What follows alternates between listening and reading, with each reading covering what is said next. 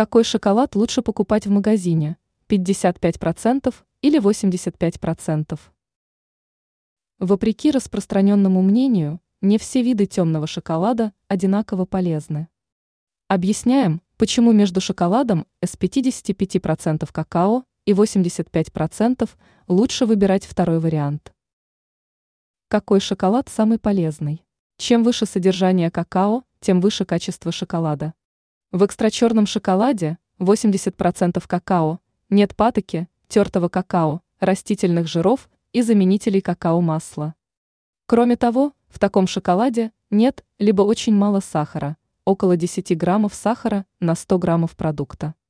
В шоколаде с 55% какао уже 50 граммов сахара на 100 граммов продукта. Кроме того, многие производители при производстве такого шоколада в целях экономии заменяют натуральные какао-продукты дешевыми аналогами.